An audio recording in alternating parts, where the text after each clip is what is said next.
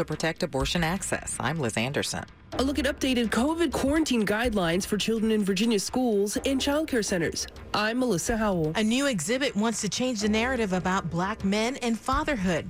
I'm Annalisa Gale. Friday morning, it's 8 o'clock. This is CBS News on the Hour, presented by Dell. I'm Deborah Rodriguez in New York. President Biden has wrapped up a trip to Israel and the West Bank by endorsing a two state solution. He spoke in Bethlehem. Two states for two peoples, both of whom have deep and ancient roots in this land, living side by side in peace and security. But he said the time is not ripe yet for renewed peace talks.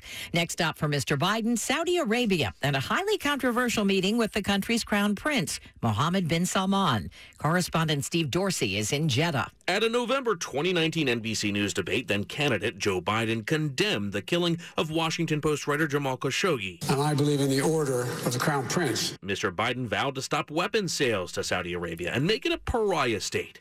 Now he'll visit the country and join meetings with the Crown Prince and other Gulf leaders. The president hopes to convince bin Salman to produce more oil and drive down gas prices.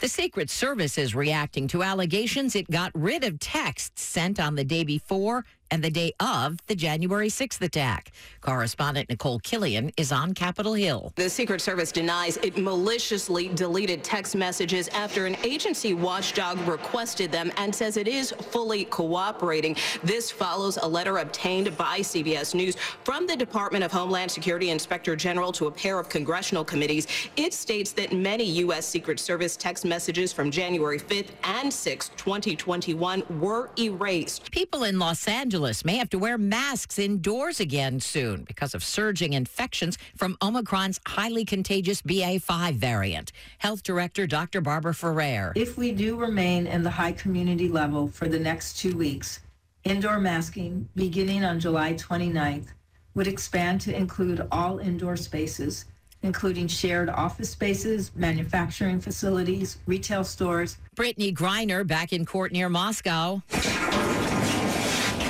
First time, the American basketball star was in a cage, something standard in Russian courtrooms, shown in a cage. Today, her lawyers gave evidence that she has medical permission in the U.S. to use pot for chronic pain. She's already pleaded guilty to drug charges.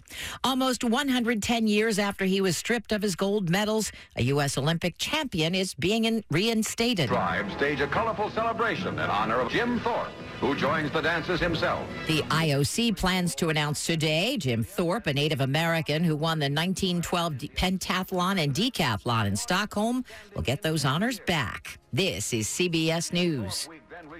Dell's Black Friday and July sale is here with savings on top rated business computers with Intel Core processors. Upgrade today by calling 877 Ask Dell. 803 Friday morning, July 15th. Pretty nice day on tap today, partly to mostly sunny, highs in the mid to upper 80s.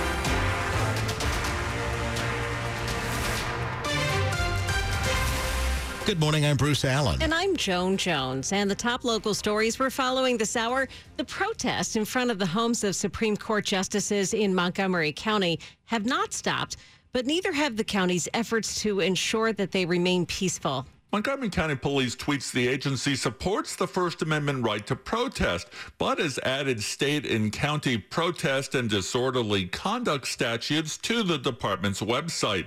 That includes anyone making an unreasonably loud noise would be subject to arrest. Wednesday, protesters outside Justice Brett Kavanaugh's house questioned the constitutionality of monitoring the volume of their First Amendment speech, but did avoid using bullhorns while walking and carrying signs through the neighborhood. Neal Augenstein, WTOP News. The head of a small group that caused big problems for car owners in our area has been sentenced to decades in prison. 23 year old Marcus Kemp pleaded guilty in Montgomery County Circuit Court to more than a dozen charges of car theft and burglary, amounting to more than $450,000 in losses. Kemp and three or four others traveled from the district into Chevy Chase to steal cars right out of people's driveways and garages. And in at least one case, the group burglarized a home. Most of the crimes happened in the early stages of the pandemic and affected 19 people.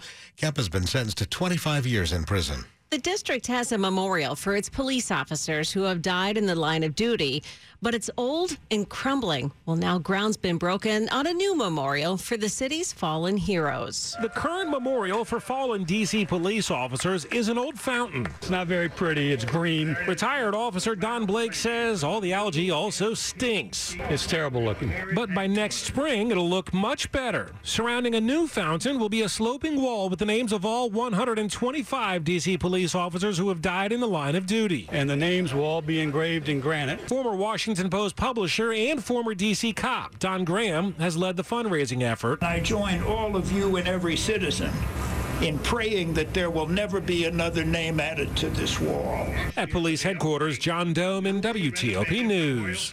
Virginia health officials have released updated coronavirus quarantine guidelines for children. Quarantine for kids exposed to COVID 19 in schools, camps, or in childcare facilities is no longer routinely recommended. Governor Glenn Youngkin says the decision is a result of more access to vaccines and testing. In the Virginia Department of Health's outline of the latest guidance, anyone who shows symptoms, regardless of vaccination status, should still isolate at home. Now, quarantine for at least five days is recommended for anyone who tests positive. Now, more school districts are in line with the updated recommendations, but check with local school officials for guidance if your child is exposed. Melissa Howell, WTOP News. While COVID cases and hospitalizations linked to the latest Omicron surge are rising, deaths have remained stable. If you're a Marylander, today is the final day to pay your state income taxes before you get hit with interest and penalties. The deadline had been moved from April 15th to today for the third year in a row to help people who are struggling financially during the pandemic. Officials are urging Marylanders to file their returns and pay their taxes online. Straight ahead after traffic and weather, Fairfax County students push for, push for changes to the school system's sex education program. It's 807.